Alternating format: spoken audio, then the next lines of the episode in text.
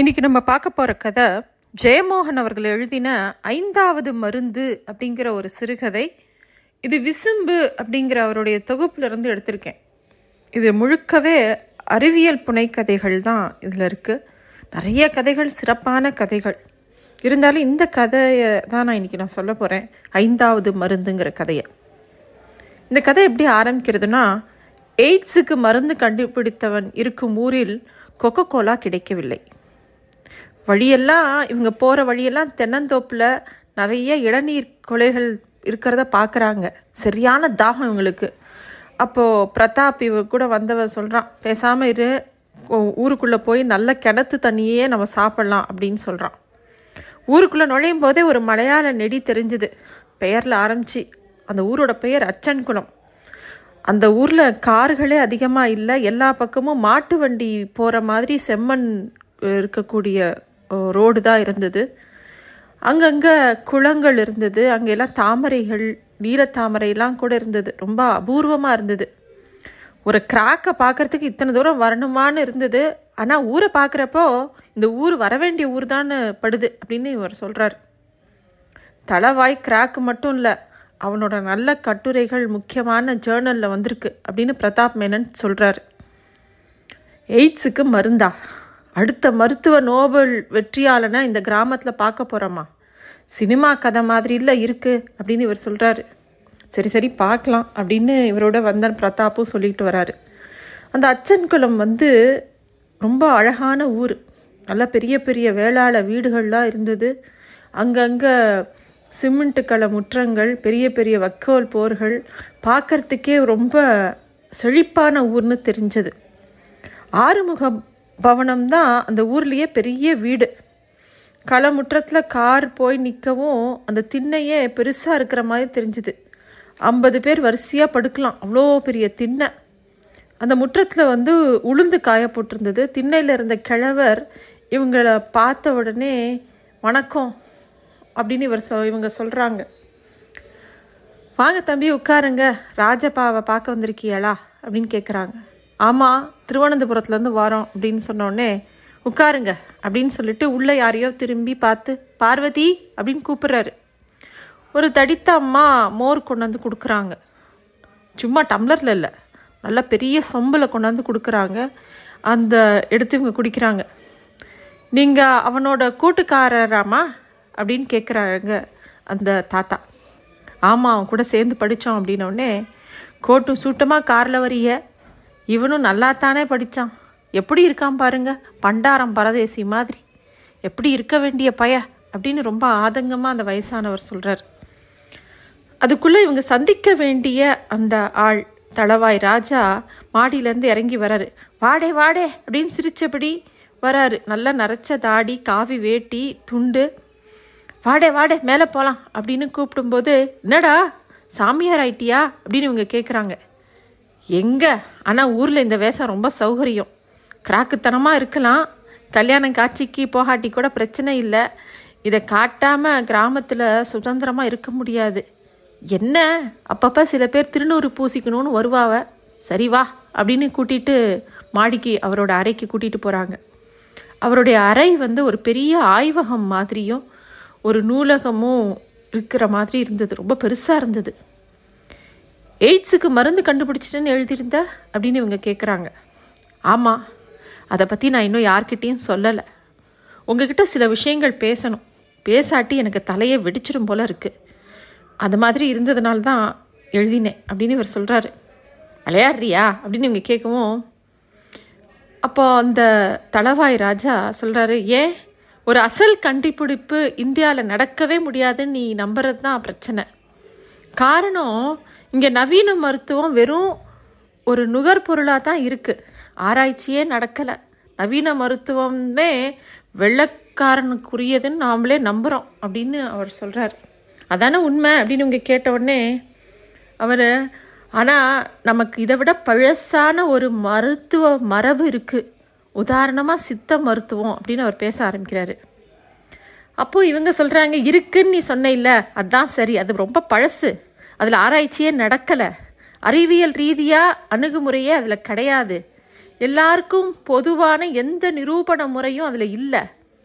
முக்கா பங்கு வெறும் மோசடி. அதுலேயும் இன்றைக்கி இந்த சித்த மருத்துவங்கிற பேரில் நிறைய ஸ்டிராய்டு தான் யூஸ் பண்ணுறாங்க ஏகப்பட்ட உலோகங்கள் மெட்டல்ஸ் வேறு அதில்.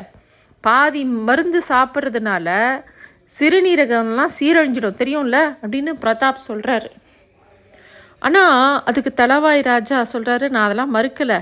இப்போ அது என் வேலையும் இல்லை. இன்னைக்கு நீ பார்க்குற சித்த மருத்துவம் உண்மையிலேயே அதிகபட்சம் பதினாறாம் நூற்றாண்டில் தான் வந் வந்திருக்கு. ஆனால் உண்மையிலேயே இந்த குமரிக்கண்டம் இருக்கிறதுலேருந்து அது இருந்திருக்குங்கிறது தான் உண்மையான ஒரு வைத்திய மரபு. உலகத்திலே ரொம்ப பழமையானது அது. அந்த காலத்தை வச்சு பார்த்தா உலகத்திலேயே முன்னேறின மரபுன்னு சொல்லணுன்னா அது சித்த வைத்தியம்தான். ஆனால் அது படிப்படியாக அழிஞ்சிட்டு வருது. ஏன்னா வரலாறை எடுத்து பார்த்தா ஒன்று தெரியும். தமிழ் நாகரிகம் அழிக எப்போல்லாம் அழிய ஆரம்பித்ததோ அந்த காலத்தில் தான் இதுவும் வந்திருக்கு. தொல்காப்பியமே கூட அழிஞ்சு போன ஏராளமான நூல்களோட சாரத்தை சுருக்கி எதிர்காலத்துக்கு சேர்த்து வச்ச நூ நூல் தான். எல்லா பாட்டும் என்மனார் புலவர் அப்படின்னு தான் முடியுது.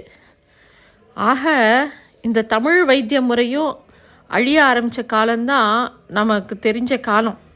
அதுக்கு முன்னாடி பல ஆயிரம் நூல்கள்லாம் இருந்திருக்கணும் அப்படின்னு இவர் சொல்கிறாரு அப்போ அவர் சொல்கிறாரு மழை விட்டப்புறம் தூவான மாதிரி சில ஏட்டுச்சுவடிகள் கிடைக்கிறது. அதை வச்சு அந்த காலத்தில் உருவாக்கிற ஒரு மருத்துவ முறை தான் அந்த சித்த மருத்துவம். நம்ம இப்போ பார்க்குற சித்த வைத்தியம். ஆனால் இது வந்து பதினா பதினெட்டாம் நூற்றாண்டில் கொஞ்சம் மாற்றி அமைச்சிருக்காங்க அப்படின்னு சொல்கிறாரு அப்போ இவங்க சொல்கிறாங்க ஏதோ அறகுறையாக தெரிஞ்சுக்கிட்டு அதெல்லாம் இந்த சித்த மருத்துவம்லாம் அறகுறையாக தெரிஞ்சுக்கிட்டோம்னா கூட அதெல்லாம் ஒரு ஆபத்தான விஷயம் தானே. அறகுறையாக ஒரு விஷயம் தெரியறதே ஆபத்து தானே அப்படின்னு சொல்கிறாங்க ஆமாம் அது ஆபத்து தான். ஆனால் தற்செயலாக எங்கள் தாத்தாவோட அண்ணா வச்சுருந்த சுவடிகளில் சில இது மாடியில் கிடச்சிது எனக்கு. அதை படிக்க ஆரம்பிக்கும் போது எனக்கு கிறுக்கு பிடிச்சதுன்னு அம்மா சொல்லுவா. அது சரிதான். ஏன்னா ஒரு நூலுக்கும் இன்னொரு நூலுக்கும் நடுவில் கிடைக்காம போன ஆயிரம் நூல்கள் இருக்கு. அது என் கற்பனையை தூண்டி விட்டுடுச்சு. என்னால் விடவே முடியல. தூக்கமே இல்லையேன்னு தூக்கமே இல்லைன்னா வச்சுக்க ஏன் அப்படின்னு அவர் சொல்கிறாரு அப்போ இந்த பிரதாப் சொல்கிறார் நீ தேவையில்லாமல் உன் வாழ்க்கையை வீணடிச்சிட்டு இருக்க. அவ்வளோதான் சொல்லுவேன் அப்படிங்கிறாரு.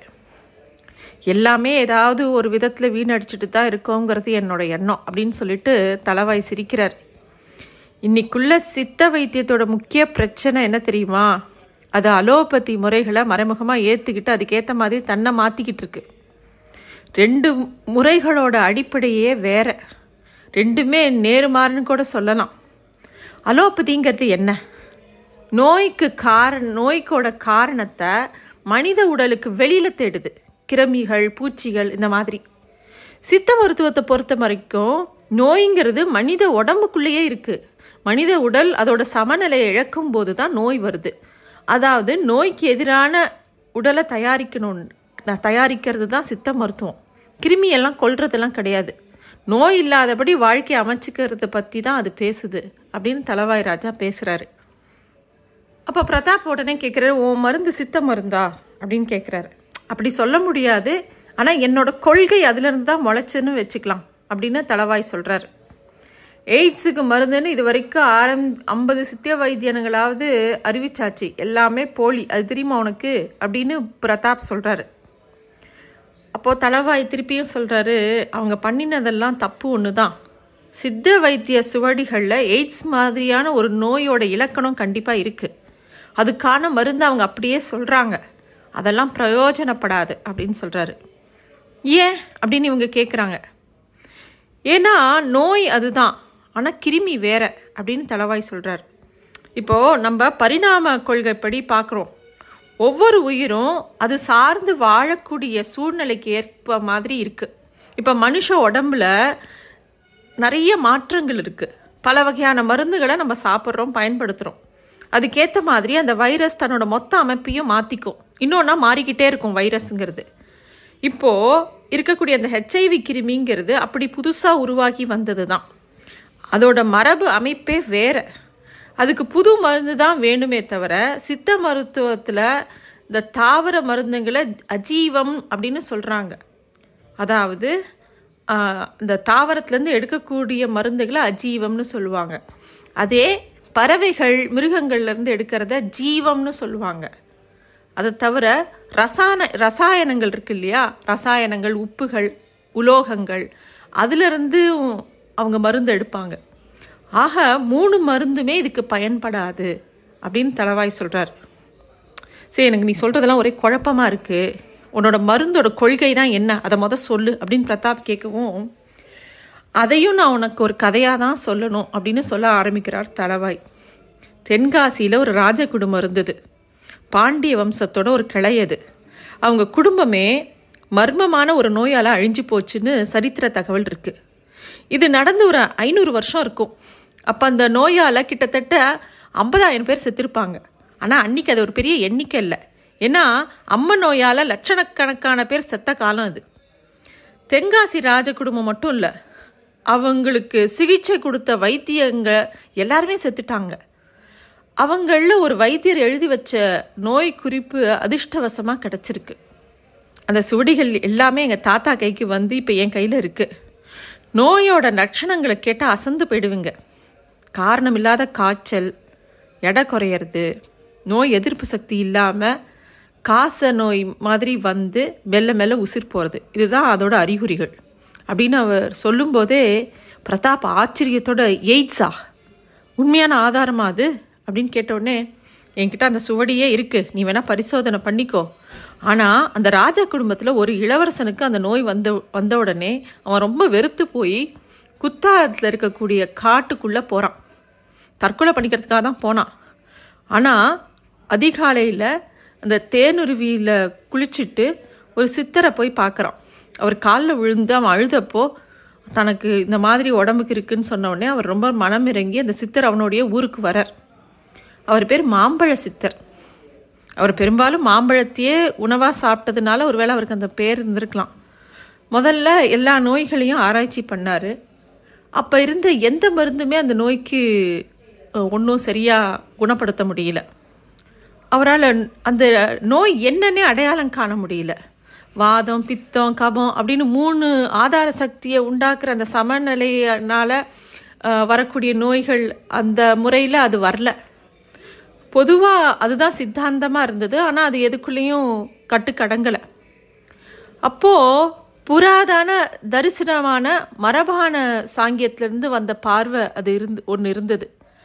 ஆனால் இந்த மர்ம நோய் யாருக்கெல்லாம் வந்ததோ அவங்கள சில பேருக்கு வாதம் கோபிச்சிட்டு இருந்தது. சில பேருக்கு பித்தம் தாறுமாறாக இருந்தது. சில பேருக்கு கபம் உச்சமாக இருந்தது. இதெல்லாம் எதனாலன்னு அவரால் தெளிவாக சொல்ல முடியல. மூன்று ஆதார சக்திகளையும் இயக்கக்கூடிய இந்த உடம்புல இருக்கக்கூடிய மூலாதாரமான அக்னி அது வலுவிழந்து இருக்கிறத அவர் பார்க்குறாரு. அப்போது அதுதான் நோயின்னு கண்டுபிடிக்கிறார். சிந்த வைத்தியத்தோட மொழியில் இருக்க இருக்கே அதை அந்த கரி கணிப்பு சரிதான் அப்படின்னு அவர் சரி பண்ணுறாரு இது எல்லாத்தையும் தளவாய் சொல்லிக்கிட்டே வரும்போது பிரதாப் எல்லாத்தையும் ஆச்சரியமாக கே கேட்டுக்கிட்டே இருக்காரு. ஆமாம்ல அப்படித்தான் அப்படின்னு சொல்லிக்கிட்டே இருக்காரு. இப்போ நோய் எதிர்ப்பு சக்திங்கிறது என்ன? உயிர் வாழணும் அப்படின்னு உயிர்களுக்கு இருக்கிற அடிப்படையான ஒரு துடிப்பு தான் அது. நம்மளோட செல்களில் அதுக்கான இச்சை இருந்துக்கிட்டே இருக்கும். அது இல்லைன்னா உயிர் சக்தி அழிஞ்சு போயிடும் அப்படின்னு தானே அர்த்தம். அப்படின்னு பிரதாப் சொல்லவும் திருப்பியும் அவர் விளக்கமாக சொல்கிறார் தளவாய். என்ன சொல்கிறாருன்னா சித்தர் என்ன பண்ணினார்னா பழைய ஆதாரங்கள்லாம் தேடி பிடிச்சி பரிசீலித்து பார்க்குறாரு அப்போ அந்த ஆதாரங்கள்லாம் சித்தர் சித்தருங்கிற அந்த நாடோடி அறிஞர்கள் மத்தியில் வாய்மொழி மரபாக தான் இருந்திருக்கணும். அப்போ அவங்களுக்கு ஒரே ஒரு விஷயம் மட்டும் நல்லா தெரிஞ்சது. ஆயிரம் வருஷம் முன்னாடி இதே நோய் பாண்டிய ராஜ குடும்ப ராஜ குடும்பத்தை தாக்கியிருக்கு. அப்போ போகர் இருந்திருக்கார். அவர் எந்த போகர் எத்தனாவது போகர்லாம் தெரியல.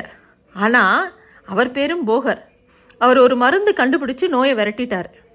அந்த மருந்து என்னன்னா கருங்குரங்கோட ரத்தமும் சிறுநீர் ரெண்டுத்தையும் கலந்து அவர் ஒரு மருந்தை தயாரிச்சிருக்காரு.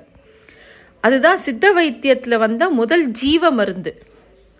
அது வரைக்கும் சித்த வைத்தியத்தில் அஜீவ மருந்து அதாவது தாவரங்கள்லேருந்து எடுக்கக்கூடிய மருந்து தான் உபயோகப்படுத்திட்டு இருந்தாங்க. அதுதான் ஒரு பெரிய புரட்சியோட தொடக்கம். அப்படின்னு தளவாய் சொல்லிட்டே இருக்கும்போது இப்போ அந்த மருந்து இருக்கா? அப்படின்னு இவர் கேட்குறாரு இப்போ நீ பொறுமையாக கேளு. இப்போ இந்த சித்த மருத்துவம் ஏராளமான ஜீவ மருந்துகளை பயன்படுத்துது. சிட்டுக்குருவி லேகியம் இதெல்லாம் நமக்கு தெரிஞ்ச விஷயம்தான். ஆனால் ஜீவ மருந்துகளால் இந்த நோயை ஒன்றுமே பண்ண முடியல.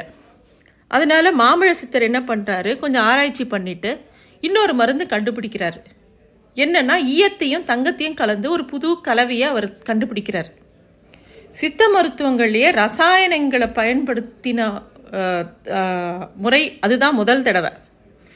அதுவும் ரெண்டாவது ஒரு பெரிய புரட்சினே வச்சுக்கலாம்.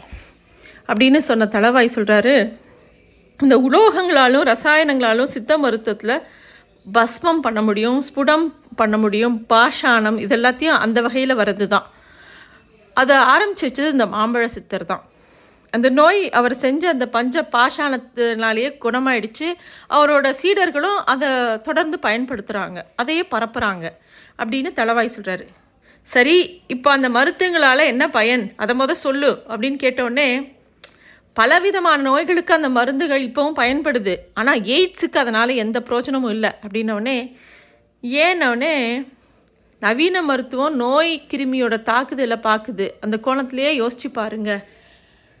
அப்படிங்கும்போது இவங்களுக்கு ஆச்சரியமாக இருக்குது அப்போ எய்ட்ஸுங்கிறது காலங்காலமாக இருக்கா?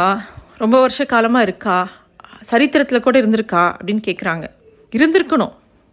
அது மனுஷ உடம்புலயே சாதாரணமாக இருக்கக்கூடிய ஏதோ ஒரு வைரஸ் தான். இப்போ கூட அதோட வேறு வகை தான் ஆப்பிரிக்கா குரங்கள் குரங்குகளில் இருக்கிறதா கண்டுபிடிச்சிருக்காங்க. ஆனால் குரங்குகளில் இருக்கக்கூடிய அந்த எய்ட்ஸ் வைரஸ்ஸு அதை ஒன்றும் செய்யறதில்ல. ஆப்பிரிக்காவில் மனுஷனுக்கு அந்த குரங்குக்கு சமமான ஏதோ ஒரு உயிரிலிருந்து தான் இந்த பரிணாமம் அடைஞ்சு வந்திருக்கான். அந்த வைரஸ் அப்போ அவனோட உடம்புலையும் சேர்ந்து இருக்குது அது நம்ம உடம்புல இருந்தெல்லாம் பிரிக்க முடியாது. ஆனால் அதோட முதல் தாக்குதல் எப்போ ஏன் ஏன் அது நோயா ஆச்சு அப்படின்னு நம்ம யோசிக்கணும். எப்போ மனுஷனோட கலாச்சாரம் அவன் அடைஞ்சானோ எப்போ குரங்கு இல்லாமல் மனுஷனாக ஆனானோ அப்போ தான் எப்போல்லாம் சமைச்சு சாப்பிட ஆரம்பிச்சானோ எப்போ தகாத உறவுகள் கொள்கிறானோ அவன் அப்போ வந்து அந்த வைரஸோட அபாயம் அங்கேருந்து தான் ஆரம்பிக்குது அப்படின்னு சொல்கிறான் இப்போது என்ன சொல்ல வர? மனுஷங்க கலாச்சாரம் தான் இதுக்கு எல்லாத்துக்கும் காரணம் தானா? அப்படின்னு பிரதாப் கேட்குறான் மனுஷ கலாச்சாரம் தான். ஆனால் இந்த வைரஸை எதிர்த்து போராடிக்கிட்ட நம்ம இருக்கோம். மனுஷன் முதல்ல பச்சிலை மூலமாக மருந்தெல்லாம் சாப்பிட்டான். அதனால அந்த வைரஸ் பலம் இழந்தது. அது கொஞ்ச நாள் தான். அதுக்கப்புறமா திருப்பி அந்த வைரஸ் வந்து ஜீவ மருந்துகள் மூலமாக தான் குணமடைஞ்சது. அதாவது பறவைகள் மிருகங்கள்லேருந்து எடுக்கப்பட்ட மருந்துனால கட்டுப்படுத்த முடிஞ்சது. மெல்ல ஜீவ மருந்துகளுக்கும் எதிராக அது தன்னை மாற்றிக்கிட்டுச்சு அந்த வைரஸ். அப்போ தான் அந்த மாழ் மாம்பழ சித்தர் என்ன பண்ணார்? ரசாயன மருந்தை கண்டுபிடிச்சார். அந்த மருந்து என்ன பண்ணுச்சு? திருப்பியும் இந்த வைரஸை க- கொஞ்ச நாள் கட்டுப்படுத்துச்சு. இப்போ அந்த ரசாயன மருந்துக்கும் அது கட்டுப்படுத்த மாட்டேங்குது. ஏன்னா அதோட வீரியம் இன்னும் பன்மடங்கு இப்போ வேற மாதிரி ஆயிடுச்சு. இப்போ எந்த ஒரு மருந்துக்கும் அது கட்டுப்பட மாட்டேங்குது. அப்படின்னு தளவாய் விவரமாக சொல்கிறாரு ஒரு நிமிஷம் இரு. தளவாய் ஒரு நிமிஷம் இரு. நீ எல்லாத்தையும் சித்த வைத்தியத்தோடய நிறுத்திட்ட. இது வந்து ஒரு உலகளாவிய பிரச்சனை. அது தெரியுமா உனக்கு? அப்படின்னு சொன்னோடனே இங்கே பாரு. உலகத்திலேயே பழைய வைத்திய முறை சித்த வைத்தியம்தான் இங்கேருந்து தான் இந்த மருந்துகள் சீனாவுக்கும் ஆப்பிரிக்காவுக்கும் அரேபியாவுக்கும் ஐரோப்பா ஐரோப்பாவுக்கும் போயிருக்கு. அந்த நாட்டு மக்கள் எல்லாருமே தமிழ்நாட்டை தேடி வந்த காலம் ஒன்று இருந்தது. ஐநூறு வருஷத்துக்கு முன்னாடி இருந்திருக்கு. அந்த கட்டத்தை வச்சு ஒப்பிட்டு பார்த்தா இந்த சித்த வைத்தியம் தாத்தா மாதிரி மற்ற வைத்திய முறைகள் எல்லாமே இதிலிருந்து வந்தது தான் அப்படிங்கிறத நம்ம புரிஞ்சுக்கணும். அப்படி இல்லைன்னா இது எப்படி எல்லா பக்கமும் பரவும்? மருத்துவ மு- முறைகள் ரொம்ப சீக்கிரமாக உலகம் முழுக்க பரவிடும். அது தெரியுமா உனக்கு? அப்படின்னு இவர் பேசிக்கிட்டே போகிறார் அப்புறம் தளவாய் சொல்கிறாரு இன்னைக்கு நவீன மருத்துவம் பயன்படுத்தக்கூடிய மருந்துகள் மூணு வகை தான் நல்லா யோசிச்சு பென்சிலின் மாதிரி தாவர மருந்துகள். அதாவது அது அஜீவம். வேக்சின்கள்லாம் என்ன? ஜீவம். மற்றதெல்லாம் ரசாயனங்கள். மூணுமே எய்ட்ஸை குணப்படுத்தாது. ஏன்னா இந்த வைரஸ் மூணையுமே தாண்டி போகக்கூடிய ஒரு அமைப்பை வளர்த்துக்கிட்டு இருக்கு தனக்கு தானே. அப்படிங்கும்போது பிரதாப் ஆச்சரியமாக கேட்குறாரு அப்போ இப்போ என்ன பண்ணணுங்கிற? அப்படின்ன உடனே தளவாய் சொல்கிறாரு நாலாவதான ஒரு மருந்தை தான் பரிசோதனை பண்ணணும். என்ன அது? நீ என்ன யோசிச்சு வச்சிருக்கேன்னு கேட்குறாங்க நல்லா யோசிச்சு பாரு. பூமியில் என்னெல்லாம் இருக்கு? தாவரம் பிற உயிர்கள் ரசாயனங்கள் அப்புறம் வேற என்ன இருக்கு? கதிர்கள். பல நூறு நுண்கதிர்கள் இருக்கு. இப்போ நாம் கதிர்வீச்ச கேன்சருக்கெல்லாம் மருந்தாக உபயோகப்படுத்துகிறோம் தெரியுமா? சரி நீ என்ன பண்ணின? கதிர்வீச்சினால லாபத்தை விட நஷ்டம்தான் அதிகம். அது தெரியும்ல அதை கட்டுப்படுத்தவே முடியாதுன்னு பிரதாப் சொல்கிறாரு இங்க ஏற்கனவே கதிர் இயக்கங்கிறது சித்த வைத்தியத்தில் இருக்குது சித்த வைத்தியர்கள் அதை ரசக்கட்டு அப்படின்னு ஒரு உத் உத்தி வச்சுருக்காங்க. பாத ரசத்தை திடமான கட்டியாக ஆக்குறாங்க. அதாவது அதோட மூல கூறு இருக்கு இல்லையா? அந்த அமைப்பையே மாற்றிடுறாங்க அதை அப்போ வந்து அது மென்மையான ஒரு கதிர் இயக்கம் அதுலேருந்து உருவாகுது. அந்த வழியை நம்ம பயன்படுத்தி இந்த பழைய ஜீவ அஜீவ ரசாயன மருந்துகளில் மென்மையான அந்த கதிர்வீச்சை நம்ம செலுத்தினோன்னா அப்போ ஒரு மருந்து கிடைக்குது. அப்படின்னு சொல்லிட்டு ஒரு சீசா ஒரு பாட்டில் எடுத்து காட்டுறாரு.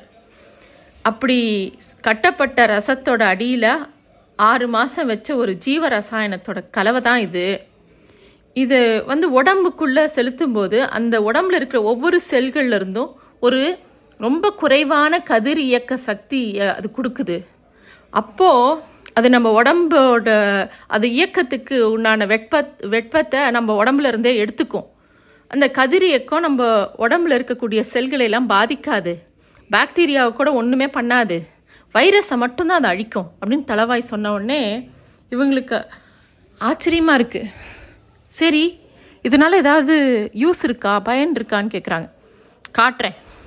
ஓமனக்குட்டியும் தாமசியும் உங்களுக்கு ஞாபகம் இருக்கா அப்படின்னு தலவாய் கேட்குறாரு ஆமாம் எய்ட்ஸ் நோயாளிகள் எங்கள் ஆஸ்பத்திரியில் இருந்தாங்க இனிமேல் அவங்கள குணப்படுத்த முடியாதுன்னு வெளியில் அனுப்பிச்சிட்டோம் அப்படின்னோடனே அவங்க இங்கே தான் இருக்காங்கன்னு சொல்லிட்டு அவங்கள கூப்பிடுறாங்க. அவங்க ரெண்டு பேரும் வந்து வணக்கம் வைக்கிறாங்க. எப்படி இருக்க ஓமனா? அப்படின்னு கேட்டோடனே நல்லா இருக்கேன் சார் அப்படின்னு அவ சொல்கிறா மட்கிய குச்சி மாதிரி படுக்கையை விட்டு கூட எழுந்துக்க எழுந்த எழுந்துக்க முடியாமல் இருந்த அந்த ஓமனா இப்போ நல்ல சதப்பிடிப்போட நல்ல ஆரோக்கியமாக இருந்தா. இவங்களுக்கு ரொம்ப ஆச்சரியமாக இருந்தது. இவங்களை நீங்கள் நல்லா சோதனை பண்ணி பார்க்கலாம். இப்போ இவங்ககிட்ட எய்ட்ஸ் வைரஸே இல்லைன்னு தலவாய் சொல்கிறாரு பிரதாப் அப்படியே அவங்க ரெண்டு பேரையும் ரொம்ப நேரம் வெறிச்சு பார்த்துக்கிட்டு இருக்காரு. எந்த வார்த்தையும் அவரால் பேச முடியல. சட்டுன்னு எழுந்து போய் தலைவாய் இறுக்கி கட்டிக்கிறார். டேய் நீ பித்துக்குழி மாதிரி இருந்துக்கிட்டு எப்படி பண்ணிட்ட? நீ பெரிய ஆளுடா அப்படின்னு ரொம்ப சந்தோஷப்படுறாரு. நம்ம நாட்டுக்கு அடுத்த நோபல் பரிசு உன்னால தான் அப்படின்னு ரொம்ப சந்தோஷப்பட்டு ந- தலவாயை கட்டிக்கிறாரு. தலைவாய் மெதுவாக சொல்கிறாரு ஆனால் இந்த மருந்தோட மறுபக்கம் ஒன்று இருக்குது அப்படின்னு சொல்கிறாரு என்ன? அப்படின்னு அவங்க ரெண்டு பேரும் ஆர்வமாக கேட்டோடனே இந்த வைரஸை பற்றி யோசிச்சு பாரு அது முதல்ல தாக்கினதுக்கப்புறம் பல ஆயிரம் வருஷம் அந்த தாவர மருந்துகளோட கட்டுப்பாட்டில் இருந்தது. அதுக்கப்புறமா ஜீவ மருந்து கண்டு கண்டுபிடிச்சதுக்கப்புறம் ஒரு ஆயிரம் வருஷம் மறுபடியும் தாக்கியிருக்கு. அந்த ஜீவ ம மருந்து தான் அதை அடக்கி வைக்க முடிஞ்சது. திருப்பியும் அது வளர்ந்து போச்சு அதோட பரிணாம வளர்ச்சியில். திருப்பியும் உலோக ரசாயன மருந்துகள் கண்டுபிடிக்கப்பட்டு அதோட கட்டுப்பாட்டில் ஒரு ஐநூறு வருஷங்கள் தாண்டி வந்திருக்கு. ஆக நம்ம ஒவ்வொரு மருந்து கண்டுபிடிக்கும் போதும் அது தன்னோட உருவை மாற்றிக்கிட்டு அடுத்த பரிணாம வேகத்துக்கு அது அதிகமாகிக்கிட்டே இருக்கு. இப்போ மனுஷங்க மருது மருந்துகளை ரொம்ப அதிகம் உபயோகிக்கிறாங்க. மனுஷங்க உலகம் முழுக்க சுற்றிக்கிட்டே வேற இருக்காங்க. அப்போ அதை அதிசீக்கிரமாக அடுத்த பரிணாம வளர்ச்சிக்கு இன்னொரு நூறு வருஷத்துக்குள்ளே வளர்ந்துரும். அப்படின்னு சொல்லும்போது இவங்க ரெண்டு பேருக்கும் பயமாக இருக்குது இப்போது இந்த கதிரியக்க மருந்தையும் இந்த வைரஸ் க தாண்டிடும். பூமியில் வேற ஏதாவது இருக்கா இந்த மருந்தா ஆக்கிறதுக்கு. அஞ்சாவது மருந்தை மனுஷன் கண்டுபிடிப்பான்னு என்ன உத்தரவாதம் இருக்குது இந்த வைரஸ் அப்போ இந்த மனித குலத்தையே அழிச்சிடுமா இல்லையா? அப்படின்னு தளவாய் கேட்குறாரு இவங்க ரெண்டு பேரும் அதிர்ச்சியா என்னடா வளர்ற அப்படின்னோடனே இல்லடா தத்வார்த்தமாக யோசிச்சு பாரு. மனுஷன் இனமே என்ன பண்ணுது? இயற்கையை எதிர்த்து எதிர்த்து போராடி போராடி தான் வளருது.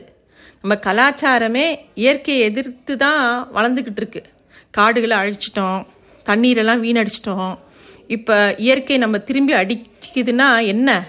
நம்ம இடுப்பில் கயிறை கட்டி மறுநுனியில் கையை பிடிச்சிக்கிட்டு நம்ம எவ்வளோ தூரம் போகிறோன்னு அது பார்த்துக்கிட்டு இருக்கு. அது கயிறு முடிஞ்சவுடனே என்ன ஆகும்? அப்படின்னு தளவாய் கேட்குறாரு இவங்க ரெண்டு பேரும் என்னடா ஆச்சு உனக்கு? இவ்வளோ நேரம் நல்லா தானே பேசிகிட்டு இருந்த? அற்புதமான மருந்தை கண்டுபிடிச்சிட்டு ஏன்டா இப்படி பேசுகிற அப்படின்னு கேட்கும்போது தளவாய் சொல்கிறாரு இல்லைடா இப்போ என் மருந்து பல லட்சம் பேரை காப்பாற்றும் ஆனால் இதே மருந்து நூறு வருஷம் கழித்து பல கோடி பேர் சாகிறதுக்கு காரணமாக இருக்கும். மாமழ சித்தர் கண்டுபிடிச்ச மருந்தால தான் இன்னைக்கு எய்ட்ஸ் கிருமி இப்போ இருக்கக்கூடிய எறும்பு எய்ட்ஸ் கிருமி உருவாச்சு. நான் எந்த மாதிரி பயங்கரமான கிருமியை இதனால உருவாக்க போகிறேன்னு யோசிச்சா பயமாக இருக்குது அப்படின்னு சொல்கிறாரு இவங்க ரெண்டு பேரும் அப்படியே அதிர்ச்சியில் பார்த்துக்கிட்டே இருக்காங்க. இப்போ தலவாய் சொல்கிறாரு மருந்து கண்டுபிடிக்கிறதுக்கு பதிலாக நாம் ஏன் இயற்கையோட சமரசம் பண்ணிக்கக்கூடாது இந்த எய்ட்ஸோட ஒத்து போய் வாழ முயற்சி செய்யலாமே. இயற்கையான முறையில் இதை தவிர்த்துட்டு வாழலாமே. இந்த வைரஸ் நம்ம விடவே விடாது. ஏதோ வடிவில் நம்ம கூட தான் இருக்க போகுது. அதை எதுக்காக எதுக்கு எதுக்கு நம்ம இது என்ன ஆகும் தெரியுமா? அது விஸ்வரூபம் தான் எடுக்கும். ஏன் அதை அப்படியே நம்ம விட்டுடக்கூடாது? அது நம்ம கட்டுப்படுத்துகிற ஒரு இயற்கை சக்தின்னு ஏன் நம்ம நினச்சிக்க கூடாது? நமக்கும் ஏதாவது ஒரு கட்டுப்பாடு வேணும் தானே? இப்போ போகிற போக்கில் நம்ம சீக்கிரமே பூமியை அழித்து நம்மளும் இல்லாமல் போயிடுவோம்.